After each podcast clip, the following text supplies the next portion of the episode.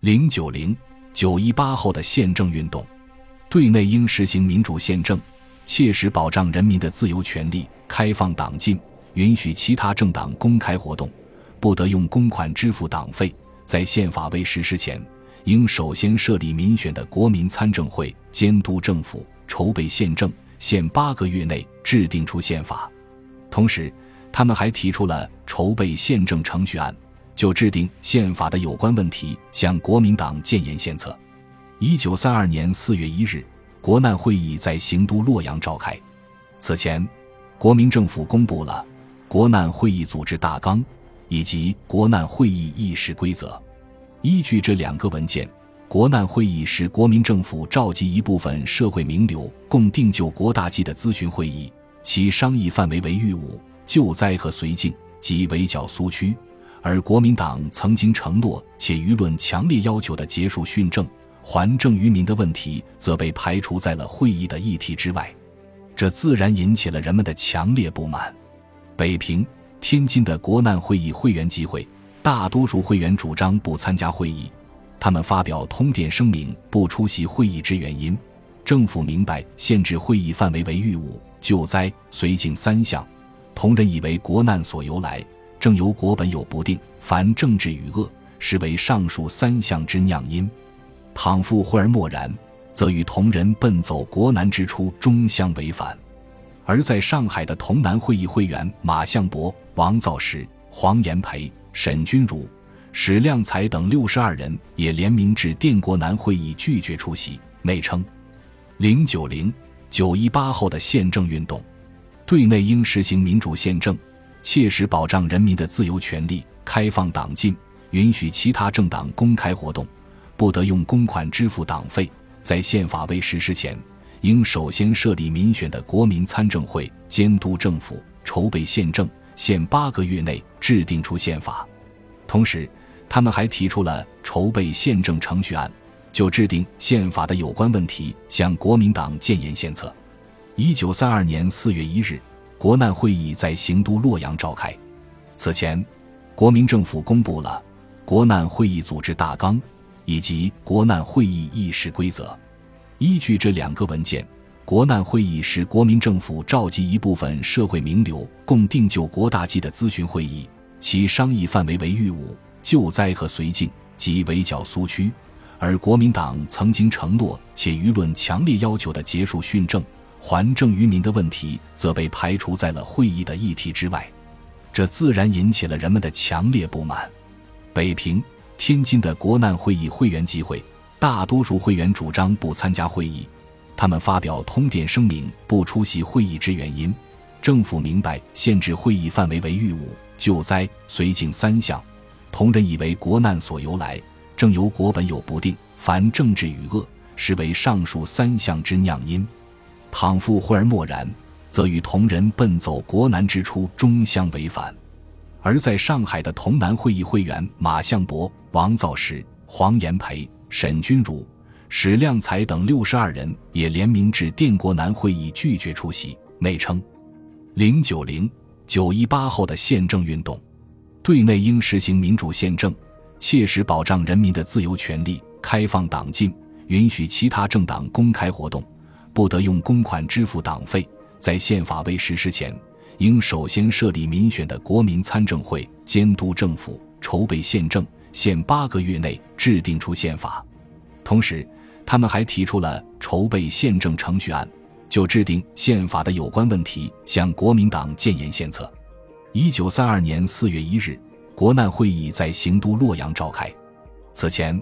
国民政府公布了国难会议组织大纲。以及国难会议议事规则，依据这两个文件，国难会议是国民政府召集一部分社会名流共定就国大计的咨询会议，其商议范围为御武、救灾和绥靖及围剿苏区，而国民党曾经承诺且舆论强烈要求的结束训政、还政于民的问题，则被排除在了会议的议题之外，这自然引起了人们的强烈不满。北平。天津的国难会议会员集会，大多数会员主张不参加会议，他们发表通电声明，不出席会议之原因。政府明白限制会议范围为御武、救灾、绥靖三项。同人以为国难所由来，正由国本有不定，凡政治与恶，实为上述三项之酿因。倘复忽而默然，则与同人奔走国难之初终相违反。而在上海的同南会议会员马相伯、王造时、黄炎培、沈君儒、史量才等六十二人也联名至电国南会议拒绝出席，内称：零九零九一八后的宪政运动。对内应实行民主宪政，切实保障人民的自由权利，开放党禁，允许其他政党公开活动，不得用公款支付党费。在宪法未实施前，应首先设立民选的国民参政会，监督政府，筹备宪政，限八个月内制定出宪法。同时，他们还提出了筹备宪政程序案，就制定宪法的有关问题向国民党建言献策。一九三二年四月一日，国难会议在行都洛阳召开。此前，国民政府公布了国难会议组织大纲以及国难会议议事规则。依据这两个文件，国难会议是国民政府召集一部分社会名流共定就国大计的咨询会议，其商议范围为御武、救灾和绥靖及围剿苏区。而国民党曾经承诺且舆论强烈要求的结束训政。还政于民的问题则被排除在了会议的议题之外，这自然引起了人们的强烈不满。北平、天津的国难会议会员集会，大多数会员主张不参加会议，他们发表通电声明不出席会议之原因。政府明白限制会议范围为御武、救灾、绥靖三项，同人以为国难所由来，正由国本有不定，凡政治与恶，实为上述三项之酿因。倘复忽而默然，则与同人奔走国难之初终相违反。而在上海的同南会议会员马相伯、王造时、黄炎培、沈君儒、史量才等六十二人也联名致电国南会议拒绝出席，内称：零九零九一八后的宪政运动，对内应实行民主宪政，切实保障人民的自由权利，开放党禁，允许其他政党公开活动。不得用公款支付党费。在宪法未实施前，应首先设立民选的国民参政会，监督政府，筹备宪政，限八个月内制定出宪法。同时，他们还提出了筹备宪政程序案，就制定宪法的有关问题向国民党建言献策。一九三二年四月一日，国难会议在行都洛阳召开。此前，国民政府公布了国难会议组织大纲。以及国难会议议事规则，依据这两个文件，国难会议是国民政府召集一部分社会名流共定就国大计的咨询会议，其商议范围为御武、救灾和绥靖及围剿苏区。而国民党曾经承诺且舆论强烈要求的结束训政、还政于民的问题，则被排除在了会议的议题之外，这自然引起了人们的强烈不满。北平。天津的国难会议会员集会，大多数会员主张不参加会议，他们发表通电声明不出席会议之原因。政府明白限制会议范围为御武、救灾、绥靖三项，同人以为国难所由来，正由国本有不定，凡政治与恶，实为上述三项之酿因。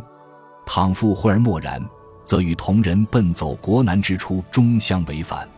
而在上海的同南会议会员马相伯、王造时、黄炎培、沈君儒、史量才等六十二人也联名致电国南会议拒绝出席，内称：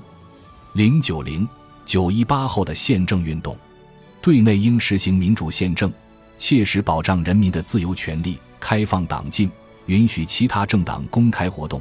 不得用公款支付党费。在宪法未实施前。应首先设立民选的国民参政会，监督政府，筹备宪政，限八个月内制定出宪法。同时，他们还提出了筹备宪政程序案，就制定宪法的有关问题向国民党建言献策。一九三二年四月一日，国难会议在行都洛阳召开。此前，国民政府公布了国难会议组织大纲以及国难会议议事规则。